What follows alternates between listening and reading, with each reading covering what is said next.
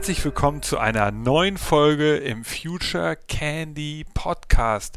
Ich bin Nick Sohnemann, Gründer und Geschäftsführer von Future Candy. Future Candy ist eine Innovationsagentur. Wir machen zwar diesen Podcast, aber wir machen natürlich auch eine Menge, Menge Business mit unseren Kunden im Zusammenhang mit Innovation und deshalb wollen wir euch in dieser Folge mal erzählen, was die modernste Innovationsmethode der Welt ist. Also die, die jetzt perfekt in diese moderne, neue, die aktuelle Zeit passt. Wir nennen diese Methode Wizard of Oz. Wizard of Oz, so nennen nicht nur wir sie, sondern so wird sie auch äh, genannt in der Innovationsbranche, wenn ihr so wollt. Das ist eine Methode, die äh, natürlich benannt ist nach dem Film Wizard of Oz. Äh, den kennt ihr wahrscheinlich. Der ist aus dem Jahr 1939. Dabei geht es um ein Mädchen, das äh, heißt Dorothy. Sie geht auf eine Reise. Ja, ich lasse jetzt die ganze Vorgeschichte weg und trifft auf dieser Reise äh, Gefährten, mit denen sie dann gemeinsam loslegt und da sind verschiedene Gefährten. Der eine ist irgendwie eine Vogelscheuche, der andere ist ein Zinnmann und dann gibt es noch so einen Löwen und denen fehlt was. Der Zinnmann möchte gerne ein Herz haben, die Vogelscheuche hätte gerne nicht nur Stroh im Kopf, sondern einen Verstand und der Löwe hätte mehr, gerne mehr Mut und, und die Dorothy hat Angst auch vor vielen Sachen. Und insofern begeben sie sich auf diese Reise, begegnen immer so verschiedenen Gefahren. Und am Ende müssen sie dem Hauptbösewicht ähm, entgegentreten, das ist der, der Zauberer von Oz. Und der hat, hat, sich so ein Schloss gebaut und da ist so ein Riesenkopf äh, von ihm, der redet mit so einer tiefen Stimme und überall ist Feuer. Und äh, man hat Angst, wenn man ihn sieht. Und dann schaffen sie es aber hinter die, die Fassade zu gucken. Und hinter der Fassade ist dann nur so ein ganz äh, kleiner alter Mann, der drückt immer so Knöpfe und dabei erscheint halt diese tiefe Stimme und dieses Feuer explodiert da sozusagen raus aus diesen äh, Flammenwerfern. Also, das ist die Geschichte von Wizard of Oz in kurz. Moin Leute, wir sind das Tech-Team von Future Candy. Unsere treuen Podcast-Hörer wissen, dass nur kontinuierliches Innovieren ein Immunsystem für die Zukunft schafft. Die TechFlat ist die ideale Lösung, um Unsicherheiten zu managen. Mit diesem Abo-Modell könnt ihr und eure Mitarbeiter die neuesten Technologien ausprobieren und gewinnbringende Ideen generieren. So verpasst ihr keine Trends mehr, seid wettbewerbsfähig und fördert die Motivation eurer Mitarbeiter. Ihr wollt eure Zukunft aktiv mitgestalten, statt nur zuzuschauen? Dann besorgt euch das Ticket der Zukunft auf futurecandy.com/technology die Innovationsmethode Wizard of Oz orientiert sich genau an diesem, diesem entscheidenden Moment, dass Dorothy und die drei Gefährten diese riesen Fassade sehen von diesem Zauberer und dann gehen sie hinter die Fassade und dann sehen sie, dass da im Endeffekt nur so ein, ein Mann sitzt, ein Alter, der auf so Knöpfen rumdrückt. Äh, warum ist das jetzt eine Innovationsmethode, fragt ihr euch, und was hat das alles mit diesem Film zu tun? Im Endeffekt geht es bei modernen Innovationen oder beim modernen Innovieren geht es ja darum, relativ schnell zu sein. Das haben wir hier in den Podcast Podcast schon häufig diskutiert, dass die alte Welt, die alte Innovationswelt, die kommt aus dieser Businessplan-Denke. Also ich muss irgendwie einen Businessplan sch schreiben und ich muss irgendwie eine Markterforschung betreiben und so weiter. Und da muss ich erstmal eine Analyse machen und das dann bewerten mit meinen Vorständen zusammen. Das ist häufig das, was, was Leute im Kopf haben, wenn sie über Innovationen reden.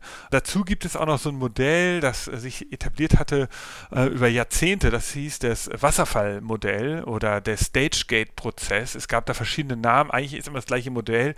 Also man hatte sozusagen ganz viele Ideen und die müssen durch so einen Trichter hindurch. Und da gibt es so Stufen in diesem Trichter und jede Idee wird dann an, an einer dieser Stufen bewertet und ganz zum Schluss, bleiben von den ganz vielen Ideen, die so in diesen Trichter reingepresst wurden, auf, dem, auf der einen Seite, am Ende kommt sozusagen nur noch eine einzige Maßnahme dabei raus, die dann von dem Unternehmen umgesetzt wird. Das ist so die, jetzt versuche ich es mal so bildlich zu machen, das ist diese Trichterlogik und dieses Wasserfallmodell, da, da ist es dann eben kein Trichter, sondern da ist dann so ein, ein Wasserfall, der immer so an so Stufen anhält, dann wird er da, sammelt er sich in so einem Becken, dann fällt er wieder weiter runter. Und die Idee sind oben, ist der Wasserfall noch ganz mächtig und unten ist der Wasserfall dann so ein bisschen dünner. Das ist dann sozusagen die einzelne letzte Idee, die es noch schafft, auf diesem dünnen Wasser mitzuschwimmen. Ähm, also Stage-Gate-Prozess, Waterfall-Modell, das sind so äh, Modelle teilweise aus den 60er Jahren, die sich dann über Jahrzehnte etabliert hatten und ähm, die, die bedeuten eben, dass man sehr viel Vorarbeit macht, bevor man eine Idee echt umsetzt. Klassischer Fall ist, es ist ein Team in einem Unternehmen, das denkt sich in einem Kreativprozess etwas aus und dann werden diese ganzen Ideen, vielleicht gibt es sogar ein Vorschlagswesen, ja, so ein betriebliches Vorschlagswesen, so hieß das früher.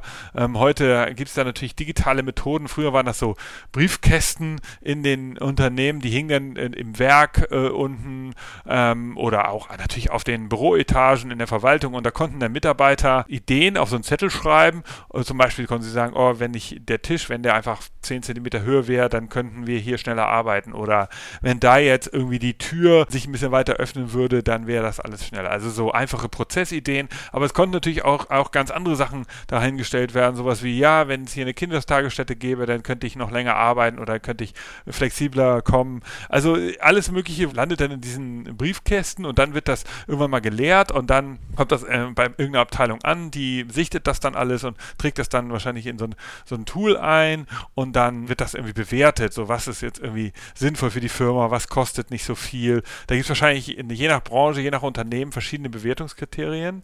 Das sind eben diese Stage Gates, denen man so vorbei muss. Natürlich ist das jetzt alles von mir so ein bisschen klein gedacht. Da gibt es natürlich auch größere äh, Ideen, die wirklich nachhaltiger für so eine Firma sind. Zum Beispiel sind dann da so, ich sag mal, Business Development Teams, die jedes Jahr den Auftrag haben, sich neue Sachen auszudenken, die vielleicht auch Firmen aufkaufen sollen. Und dann passiert aber eigentlich was sehr ähnliches. Diese Business Development Teams, die, die gucken jetzt nicht in irgendwelchen Briefkästen nach oder sammeln das, die Ideen nicht von den Kollegen, sondern die sind selber die ganze Zeit damit beschäftigt, sich Ideen auszudenken. Dann tun sie die in diesen Trichter und bewerten die dann äh, entlang dieser verschiedenen Gates. Und welche Kriterien da dran stehen, das hängt eben, wie gesagt, sehr stark vom Unternehmen ab. Da könnte sein, sowas wie, bringt uns Imagegewinn, ist so ein Klassiker oder hat einen riesen PR-Effekt oder natürlich auch ist ein Umsatzbringer oder ist ein Gewinnbringer oder bringt uns Marktanteile. Das sind so die, die, die typischen Kriterien. Oder wir lernen was dazu, wir haben hier Employer Branding. Das sind so die verschiedenen Gates und dann könnte natürlich auch ein Gate, äh, Gate sein, ist natürlich immer sicherlich auch sowas wie, wir kriegen es, äh, was kostet das Ganze, Kosten Nützen, wir kriegen es überhaupt umgesetzt. Also viele der Innovationsbewertungstools, aber eben in so einem, in so einem Verfahren, wo es eben darum geht, das in so einem Prozess erstmal zu bewerten, bevor man mit der Umsetzung beginnt. Und das ist äh, der fundamentale Unterschied zu Wizard of Oz. Und jetzt kommen wir zurück zum Thema ist eben genau das gegenteilige Modell in der Innovationslogik. Also ich baue eine Fassade einer Idee auf um so zu tun, als würde es die Idee schon geben. Der Bewertungsprozess muss verkürzt werden. Ja, das, was wir im StageGate und Wasserfallmodell sehen, sind ja sehr langatmige Prozesse, die dann natürlich dazu führen, dass in die Bewertung äh, einer Idee dann irgendwie so lange dauert, dass teilweise das Bedürfnis der Idee oder dass sich das alles verändert hat, die Marktgegebenheiten, die, vielleicht das Kundenverhalten und natürlich auch äh, Wettbewerber, all das hat, hat sich dann schon wieder verändert, wenn ich irgendwie ein halbes Jahr lang brauche, um eine Idee zu bewerten. Und deshalb, Wizard of Oz bedeutet, wir verkürzen das, das heißt, wir sagen sehr viel schneller, diese Vielzahl der Ideen sind, sind gut, vielleicht nehmen wir einfach drei oder vier auf einmal und testen die so schnell wie möglich. So, und zwar testen heute in der digitalen Welt, ihr wisst ja natürlich alle bestens, geht ja viel schneller als früher, also in den äh, 80er Jahren oder 90er Jahren, wo man teilweise wirklich aufwendig erstmal natürlich auch Sachen bauen musste, mit verschiedenen Vertriebspartnern reden, um das in den Markt zu bringen. Heute kann man ja auf Knopfdruck kann man ja einen E-Commerce-Shop bauen und natürlich Webseiten bauen, sowieso. Dadurch ist die digitale Welt oder hat die digitale Welt äh, Vorteile gebracht, um Sachen zu testen. Und ähm, Wizard of Oz bedeutet in dem Fall, dass ich jetzt also einen Innovationsprozess habe, äh, entweder in meinem New Business Development Team oder Business Development Team oder ich habe ein Innovationsteam oder ich habe vielleicht ein betriebliches Vorschlagswesen. Das heißt nicht mehr so. Das heißt Organizational Business Idea Process.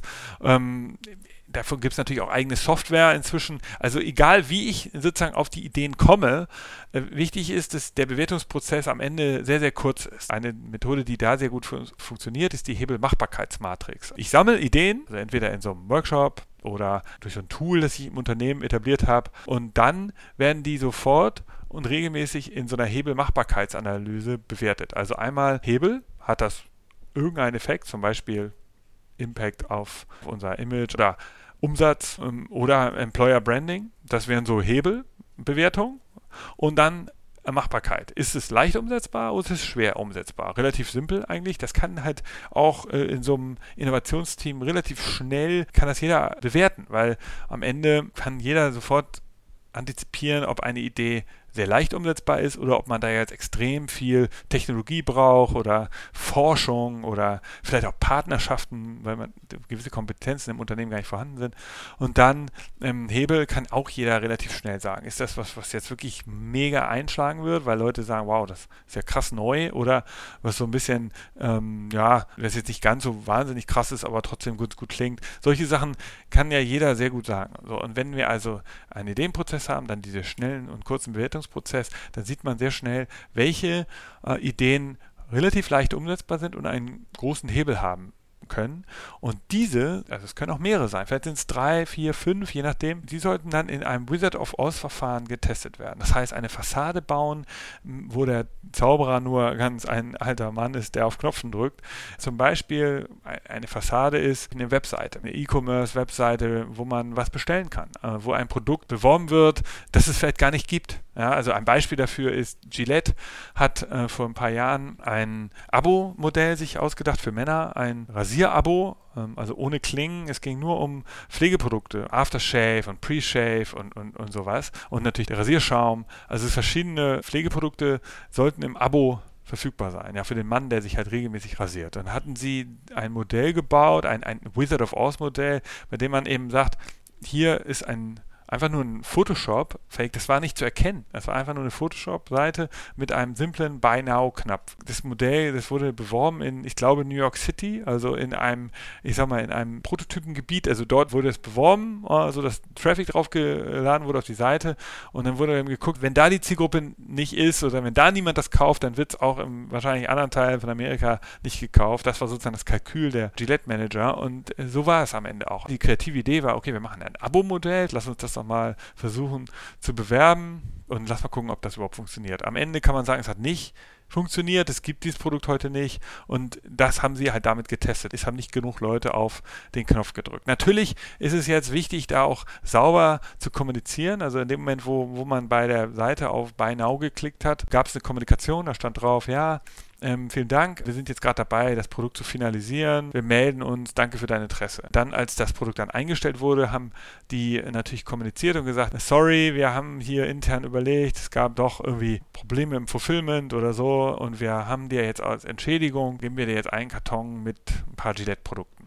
Also äh, man muss es dann schon sauber spielen, äh, aber am Ende ist es immer noch besser, das so äh, umzusetzen, als erstmal in einen sehr langen Analyseprozess zu gehen und vor allen Dingen auch der im Zweifel ja sowieso auch äh, interne Kosten verschlingt, nämlich äh, Businesspläne schreiben, Marktforschung ähm, betreiben, interne Meetings zu halten, wahrscheinlich sogar noch mit vielen IT-Partnern zu reden. Ähm, insofern war es viel schlauer, das so als Wizard of Oz umzusetzen. Es gab auch damals einen anderen äh, Begriff noch dafür, der simultan verwendet wird, der heißt Innovation Hack oder ein Product Hack, also eine einfache Umsetzung eines Produkts, um zu testen, ob es funktioniert. Aber dahinter steckt eben genau diese Idee, deshalb nennen wir es Wizard of Oz, aus dem Film von 1939. Es gibt noch weitere Beispiele dafür. Ähm, jetzt eher eines vom Startup, äh, eine eine Gründungsgeschichte von Zappos. Zappos ist ein, ein Schuhhändler aus Amerika, die gehören jetzt zum Amazon-Konzern, die sind aus Las Vegas, ich glaube 1999 gegründet und die haben damals, die allererste Webseite von Zappos war auch ein Wizard of Oz Produkt. Da hat man eben gesagt, pass auf, wir, da sind, waren Fotos auf der Webseite für Schuhe, aber diese Schuhe waren in Wirklichkeit Fotografien aus den Schuhgeschäften. Das heißt, wenn jemand bestellt hat, sind die Gründer von Zappos sind dann zum Schuhgeschäft gefahren, haben dort die Schuhe gekauft, haben die verschickt. Am Ende war das sozusagen das Wizard of Oz Modell, eine Webseite zu bauen, die sagt, ja, pass auf, hier kannst du Schuhe im Internet bestellen, ganz was Neues und in Wirklichkeit war sozusagen das gesamte Fulfillment noch total hemdsärmlich. Ja. Da war noch kein Prozess, sondern es war einfach nur ein Frontend, eine Fassade, die getestet hat, interessiert das überhaupt jemand. Solche Modelle gibt es vielfach. Wir, wir selbst machen sowas natürlich auch für unsere Kunden. Es geht nicht bei jedem Projekt. Wir haben mal ein Projekt gemacht für einen äh, großen deutschen Konzern, das hieß Hamarando. Und dort haben wir genau das gleiche gemacht. Es war ein Verleihservice für Werkzeug. Am Ende war die Hypothese, es gibt ein Bedürfnis dass ich halt Werkzeug leihe, ich möchte mir das nicht kaufen, sehr gutes Werkzeug. Ich möchte dann ein Loch in die Wand haben oder ich möchte irgendwas schleifen und diese ganzen äh, Tools möchte ich mir natürlich nicht kaufen. Deshalb die Idee, wir machen Verleihservice. Okay, Verleihservice gibt es natürlich schon. Deshalb, das war nicht die Innovation an sich, sondern die Innovation war, dass man sich das liefern lassen konnte und abholen lassen konnte. Also der normale Verleihservice für Werkzeug bedeutet, man fährt irgendwie am Stadtrand zu den großen Baumärkten und dort leitet man sich das dann aus und dann fährt man zurück äh, nach Hause oder wo auch immer und nutzt die Werkzeuge und bringt sie dann wieder zurück. Also wie so eine Videothek eigentlich, so wie früher, was ja dann irgendwie super nervig ist, weil man will es ja nicht mehr zurückbringen eigentlich. Und da haben wir uns halt überlegt, okay, könnte man es nicht besser machen, kann man nicht irgendwie einen Lieferservice einrichten. Jetzt war es so, wir haben auch da wieder Wizard of Oz Modell betrieben, wir haben eine Fassade gebaut, eine Webseite, haben Marando, dort war alles drauf, das ganze Produkt mit allen äh, Werkzeugen, die man sich ausleihen konnte. Wir hatten die auch in einem Lager. Das Fulfillment, also die Auslieferung war im Endeffekt ein Kurierservice, mit dem wir zusammengearbeitet haben. Aber es sah so aus, als wäre das ein Startup. Es war eine eigene Marke, es war irgendwie ein eigenes Branding, es war eine eigene Kommunikation. Unser Testgebiet war Hamburg. Wer Hamburg kennt, Hamburg hat so drei Ringstraßen und im Inneren des dritten Rings wohnen so 600, 700.000 Menschen und das war so unser Testgebiet. Nur dort wurde das beworben, online natürlich. Wir haben dann versucht eben zu testen, interessiert das eigentlich Leute? Und ja, äh, wir haben natürlich auch viel dabei ausprobiert. Also wir haben teilweise die, das Preismodell verändert. Mal war das Preismodell inklusive des Versands, mal wurde der Versand extra nebengeschrieben, äh, mal wurde das eher so an die Heimwerker vermarktet, mal eher so an die Studenten, die umziehen müssen. Also wir haben versucht, wer ist eigentlich genau die Zielgruppe? Genau dafür eignet sich eben Wizard of Oz sehr gut, um das am Ende herauszukriegen. Also man kann dann während des Zeitraums, also ich habe jetzt keine äh, Empfehlung, wie lange man es Minimum machen müsste, aber wir haben, äh, wir schätzen mal so ein Wizard of Oz Modell, sollte man mal so drei Monate testen. Man muss ja auch da ein bisschen Traffic drauf bekommen und Bekanntheit, weil Leute, gerade so neue Services, egal in welchem Land, Leute schauen sich das erst ein, zwei Mal an. Die bestellen nicht sofort. Bei Gillette ist ja gleich eine etablierte Marke dabei. Wir haben ja eine ganz neue Marke gegründet. Hängt eben so ein bisschen von der Kombination des Wizard of Oz ab, was ihr da vorhabt, wie ihr das genau aufbaut. Wollt ihr eben eine eigene Marke bauen? Weil das die alte Marke, für die ihr das machen wollt, das etablierte Unternehmen, passt überhaupt nicht zusammen. Dann müsste man es eben äh, als eigene Marke etablieren oder wollt ihr davon profitieren, dass ihr schon eine bekannte Marke seid und das als neues Feature anbieten, dann habt ihr natürlich Vorteile. Das hängt eben sehr stark davon ab, worum geht es. Wollt ihr auch das Risiko eingehen, dass Leute vielleicht eure gut positionierte Brand, die Marke, die ihr aufgebaut habt, dann auf einmal wahrnehmen als Testballon, ja, weil die ja dann merken, wenn das nach ein paar Monaten weg ist, äh, komisch. Also das sind alles Sachen, die man, die wir natürlich dann wir mit Kunden diskutieren. Ihr jetzt, wenn ihr den Podcast äh, hört, äh, euch vielleicht selber mal überlegen solltet. Wir haben festgestellt, wir mussten halt sauber kommunizieren. Wir mussten sagen, wieso wir zum Beispiel Preisänderungen vorgenommen haben, weil einige Kunden von uns, die haben das mitbekommen. Dann muss man halt nur erklären, ja, wir sind noch neu, wir testen das noch und so. Also es ist nicht unaufwendig, ähm, sobald man online ist mit so einer Fassade. Aber das Wichtige ist das Learning, was wir durch den direkten Kontakt mit Kunden hatten, war eben sehr, sehr hoch bei diesem Hamarando-Projekt.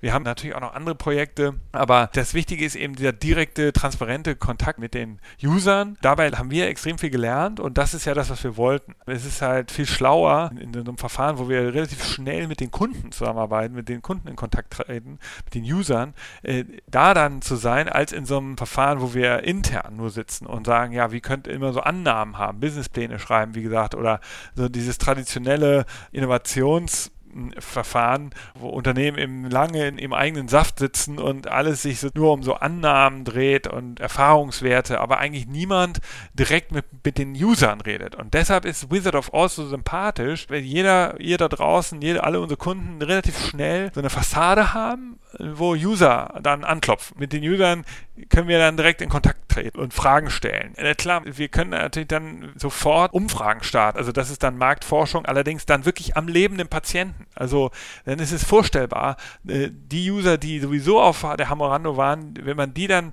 Fragen stellt und sagt, ja, was hat euch jetzt gefehlt, was kann besser sein, was sollen wir machen, das ist viel besser, äh, so eine Art von Umfrage zu haben, als wenn man so Fokusgruppen hineingeht und denen ein mögliches Szenario skizziert. Ja, also stellt euch vor, es gäbe diesen Service und was würdet ihr dafür bezahlen wollen und so. Das ist dann eine Fokusgruppe, die den Service aber gar nicht sieht, sondern nur sich den selbst im Kopf aufbauen muss. Problem bei solchen Fokusgruppen ist dann, dass man Bullshit-Yes bekommt. Also so ein Ja, klar würde ich dafür 5 Euro bezahlen. Das heißt, an so einer Fokusgruppe könnte am Ende rauskommen, so, ey, cool, wir haben ein Geschäftsmodell, ganz klar, wir müssen jetzt nur noch bauen, fertig. Wir haben jetzt alle User befragt und die hatten gesagt, sie interessiert das, ne, interessiert das. Klar, ist es auch ein bisschen doof, wenn man so fragt, gibt es da Marktforschungsunternehmen, die das noch viel geschickter machen können, noch subtiler erfragen können, wie die Preissensibilität ist und die Zahlungsbereitschaft. Ähm, wir haben festgestellt, am besten ist es, das wirklich direkt am User zu testen. Also es ist ein bisschen wie ein Startup bauen als Unternehmen. Moin Leute, wir sind das Tech-Team von Future Candy. Unsere treuen Podcast-Hörer wissen, dass nur kontinuierliches Innovieren ein Immunsystem für die Zukunft schafft. Die TechFlat ist die ideale Lösung, um Unsicherheiten zu managen. Mit diesem Abo-Modell könnt ihr und eure Mitarbeiter die neuesten Technologien ausprobieren und gewinnbringende Ideen generieren. So verpasst ihr keine Trends mehr, seid wettbewerbsfähig und fördert die Motivation eurer Mitarbeiter. Ihr wollt eure Zukunft aktiv mitgestalten, statt nur zuzuschauen? Dann besorgt euch das Ticket der Zukunft auf futurecandy.com/technology. Und insofern Wizard of Oz im allgemeinen Verständnis, ich glaube, eine relativ gute Methode. Es gibt übrigens auch äh, schon wirklich eine lange Geschichte dieser Methode. Also natürlich einmal der Film ist von 1939. Die Innovationsmethoden sind natürlich erst später drauf gekommen oder die Innovationsmanager. Aber es gibt tatsächlich aus den 80er Jahren das sogenannte Wizard of Oz Experiment von IBM. Und dort war die Idee, genau mit dem gleichen Antrieb zu testen, wie reagieren eigentlich User drauf, wenn man ihnen so eine Fassade vorgaukelt, dass es in Zukunft funktionieren würde. Worum, worum ging es? Es ging um Sprachcomputer. Und da hatte IBM in einem Raum Tische aufgebaut. Da wurde dem, dem Probanden dann gesagt, ja, hier testet unsere Innovation. Es geht um Sprachcomputer. Und dann auf der anderen Seite saß in Wirklichkeit ein Mensch, der hatte einfach nur so einen Stimmverzerrer äh, und sehr, eine sehr monotone Aussprache. Und da haben sie halt dann getestet, was sind eigentlich Unterhaltungen, die Probanden führen würden. Um, um dann halt damals in den 80er Jahren dann einfach so Sprachcomputer zu bauen. Das war die Idee. Das war natürlich damals eine B2B-Technologie für, für Großkonzerne, die dann sehr monotone, repetitive Aufgaben sollten damit bearbeitet werden. Darum ging es. Aber auch das war eine, ein Wizard of Oz-Experiment von IBM IBM. Also die Methode ist, ist sozusagen bekannt, spätestens seit, seit den 80er Jahren. Jetzt ist sie halt etabliert. Also Großunternehmen in, in Amerika, große Unternehmen, die einen verkürzten Ideation-Prozess über verschiedene Wege, hab, äh, dann einen Bewertungsprozess, einen sehr schnellen, bei der Top 5 an Ideen entstehen oder Top 3 und dann sofort in die Umsetzung gehen mit einem Wizard of Oz Modell. Klar, da muss man halt zu so sagen, es eignet sich sehr gut für äh, so neue Services, komplett neue Services wie bei Gillette oder Hamarando. Da äh, ist die Technologie ist etabliert, ja, es ist eine Webseite. Ähm, es geht einfach nur darum, ein neues Geschäftsmodell, Preissensibilität zu ermitteln. Es eignet sich natürlich auch für Mitarbeiter, wenn man irgendwie in Richtung des Konzerns, der Kollegen äh, etwas ausprobieren möchte. Ein Event, vielleicht einen internen Service. Es eignet sich auch bei einer neuen Technologie, wenn man so macht wie IBM, dass man was testet was am Ende noch gar nicht so richtig funktioniert. Aber tatsächlich ist natürlich dann entscheidend bei so neuen Technologien, dass es dann irgendwann funktioniert. Ja. Also das ist bei so einem Service kann man es ja schnell faken. Also bei Gillette, die hätten relativ schnell natürlich irgendwie so ein, so ein Modell auch für wenige User erstellen können. Wir haben Hamarando gemacht, aber bei so einer neuen Technologie, also wenn man dann einmal so Kunden hat, die was kaufen wollen und nie wird das äh, marktreif, zum Beispiel bei Kickstarter kennen wir das ja, dass manchmal so Sachen dann doch ewig lange dauern. Die werden dann kommuniziert, ja, im, am Mai sind wir im Markt und dann kommt es nicht. Dann schlägt es tatsächlich ins Negative um. Entweder dann wieder eine sehr gute Kommunikation, äh, eine transparente Kommunikation führen, in der man erklärt, warum diese Verspätung kommt oder eben irgendeine Art von Entschädigung Empfehlung geben oder das Ganze dann einstellen und dann transparent machen. Aber äh, sehr doof ist in so einem schwarzen Loch sein und das ist natürlich bei Technologien ein Problem. In so einem schwarzen Loch zu stecken, wo man dann nie irgendwie erklärt, was jetzt passiert. Es gab da tatsächlich auch äh, bekannte Probleme mal auf Kickstarter, darüber müssen wir jetzt hier nicht reden, aber ähm, wir wollten euch sozusagen in diesem Podcast kurz erklären, was die modernste Innovationsmethode der Welt ist, unserer Meinung nach. Gerade jetzt auch in der Corona-Zeit, wo deshalb, weil natürlich Unternehmen ganz viele neue Situationen haben, in denen sie sich befinden, einmal nach innen hin Klar, Mitarbeiter brauchen irgendwie neue Features, neue Touchpoints mit ihrem Unternehmen, aber auch Kunden. Und da ist es halt wichtig, jetzt eine Menge auszuprobieren, weil niemand weiß so ganz genau, braucht man das, funktioniert das äh, längerfristig, krieg, kriegen wir das Fulfillment hin. Das ist übrigens nochmal eine letzte Sache, was ja auch interessant ist am Ende. Die Fassade äh, und äh, der Kunden-Touchpoint hilft ja dann auch zu gucken, okay, jetzt müssen wir auch liefern. Schaffen wir das eigentlich? Also am Ende kann das ja auch ein Kriterium sein, dass sobald man online ist, die man merkt, die, die User melden sich, artikulieren ihre Bedürfnisse, dann wird ja auch klarer, was der Fulfillment-Prozess ist. Und dann wird klarer, okay, schaffen wir das eigentlich? Ist es überhaupt uns möglich und passt das zu unseren Stärken? Das ist übrigens auch noch ein Punkt, der das zu so einer starken Methode macht, weil eben in alle Richtungen kann getestet werden, live und nichts basiert auf Annahmen, sondern alles basiert auf echtem Operational Business. Und am Ende ist das genau wieder auch das, was ich ja zu Innovation seit einigen Podcasts sage. Innovationsbusiness ist sehr, sehr, sehr operativ. Es ist halt ein, äh, häufig so ein Missverständnis, dass Innovationen extrem strategisch sind. Ich meine, klar sind Innovationen strategisch. Man muss sich natürlich ausrichten, sich damit beschäftigen und ohne dass der Kopf eines Unternehmens und die, die das Management diese ganzen Maßnahmen unterstützt, funktioniert es nicht. Und es muss auch Geld ausgegeben werden, aber die berühmte 7%-Regel, über die haben wir ja auch schon geredet, ähm, also 7% des Umsatzes muss eigentlich ein Unternehmen im Jahr ausgeben für Innovation. Klar ist es strategisch, aber die eigentliche Arbeit der Innovation erfolgt eben doch irgendwie ähm, im Maschinenraum. Also man muss die Ärmel hochkrempeln und irgendwie Sachen ausprobieren und machen. Und nur dadurch entsteht dann auch so ein digitales Selbstvertrauen, ein, ein innovatives Selbstvertrauen in einer Organisation. Und deshalb ist Wizard of Oz so sympathisch, weil selbst wenn eine Idee eben nicht funktioniert, dann ist es mit einkalkuliert worden. Alle haben gesagt, wir testen es jetzt schnell, so wie Gillette, und dann haben wir gemerkt, es funktioniert halt nicht. Doof, dann ändern wir es halt. Oder stellen es halt ein und machen die nächste Sache. Das ist der Vorteil. Deshalb wollten wir euch das vorstellen, dass ihr das jetzt hier einmal hört. Moin Leute, wir sind das Tech-Team von Future Candy. Unsere treuen Podcast-Hörer wissen, dass nur kontinuierliches Innovieren ein Immunsystem für die Zukunft schafft. Die TechFlat ist die ideale Lösung, um Unsicherheiten zu managen. Mit diesem Abo-Modell könnt ihr und eure Mitarbeiter die neuesten Technologien ausprobieren und gewinnbringende Ideen generieren. So verpasst ihr keine Trends mehr, seid wettbewerbsfähig und fördert die Motivation eurer Mitarbeiter. Ihr wollt eure Zukunft aktiv mitgestalten, statt nur zuzuschauen? Dann besorgt euch das Ticket der Zukunft auf futurecandy.com/technology. Wenn ihr Fragen habt, wenn ihr Ideen habt, wisst aber noch nicht so genau, wie ihr das jetzt im Bereich Wizard of Oz selbst umsetzen wollt, dann schreibt mich an. Wir haben da jetzt echt eine Erfahrung damit und können auch so Schwellenwerte sagen oder können da schnell eine Einschätzung geben, ab wann so Ideen sich vielleicht nicht lohnen oder ab wann man sie einstellen sollte oder ab wann man sie weiterführen sollte, was man verändern kann. Stichwort Preismodelle, Zielgruppe, regionale Ausweitung. Da haben wir Erfahrungswerte. Dazu gerne mehr in einer nächsten Folge. Ich hoffe, es hat euch gefallen. Meldet euch bei mir wenn ihr irgendwie so eine Idee habt, die ihr testen wollt. Eine Sache kann ich euch noch erzählen, ein kleines Learning so zum Abschluss. Bei Hamarando ist halt ein interessanter Punkt, den wir völlig unterschätzt hatten, war die Lieferkosten. Wir und auch unser Kunde haben ja gesagt, okay, das Werkzeug wird geliefert zu dem User und natürlich die Lieferung musste bezahlt werden. Aber wir haben das manchmal so probiert, dass es im Ganzen in so einem Pauschalbetrag war. Dann war der, die Summe relativ teuer. Haben User geschrieben, oh Gott, äh, ist das so teuer? Dann haben wir gesagt, ja gut, das ist noch die Lieferung. Dann haben wir das halt transparenter im Pricing gemacht. Und ähm, die, die Lieferung hat 6 Euro gekostet in, im Hamburger Stadtgebiet.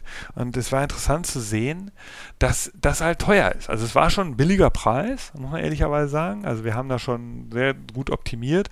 Aber es war vielen Leuten dann doch zu teuer. Jetzt ist natürlich die Frage, okay, sagt ihr vielleicht, hm, ist ja auch teuer, aber jetzt muss man sich immer überlegen, also ein Werkzeug zu kaufen, ein teures, eine, eine Bohrmaschine oder so, kostet man eben 200 Euro oder sogar mehr, ja, 400 Euro, eine gute.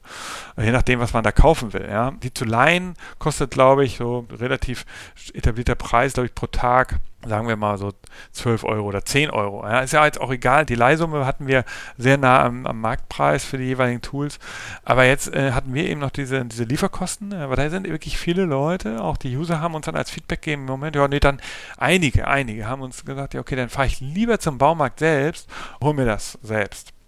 Und das war interessant, dass da sozusagen manchmal auch so Irrationalität äh, existieren und das ist für mich eine gewesen, weil am Ende der User lieber zum Baumarkt fährt einmal, die Zeit also aufwendet, dahin zu fahren, sich das da auszuleihen, dann wieder nach Hause zu fahren, das da dann zu verwenden und dann wieder zum Baumarkt hinzufahren und das wieder abzugeben. Also diese vier Fahrten also hin und zurück zum, zum Baumarkt, auch die ganze Zeit, die das natürlich in Anspruch nimmt, plus die Kosten für, was weiß ich, Benzin mit dem Auto oder, ähm, oder auch einfach, einfach äh, HVV oder wie auch immer, das kostet alles natürlich Geld und das war aber als wertvoller Betracht für einige, für einige ähm, und haben deshalb unseren Service nicht benutzt. Also das sind interessante Learnings für euch. Wir wollten euch das nur mitteilen, das war so ein kleiner Insight. Insofern, wir können ähm, da jetzt ein bisschen mehr noch erzählen, äh, wenn ihr uns mit euren Problemen anschreibt, dann helfen wir euch natürlich gerne oder sonst gerne in den nächsten Podcast Podcast-Folgen. Ich freue mich auf Feedback. Das war's von mir diesmal. Wir hören uns hier nächste Woche wieder. Bis dann. Danke.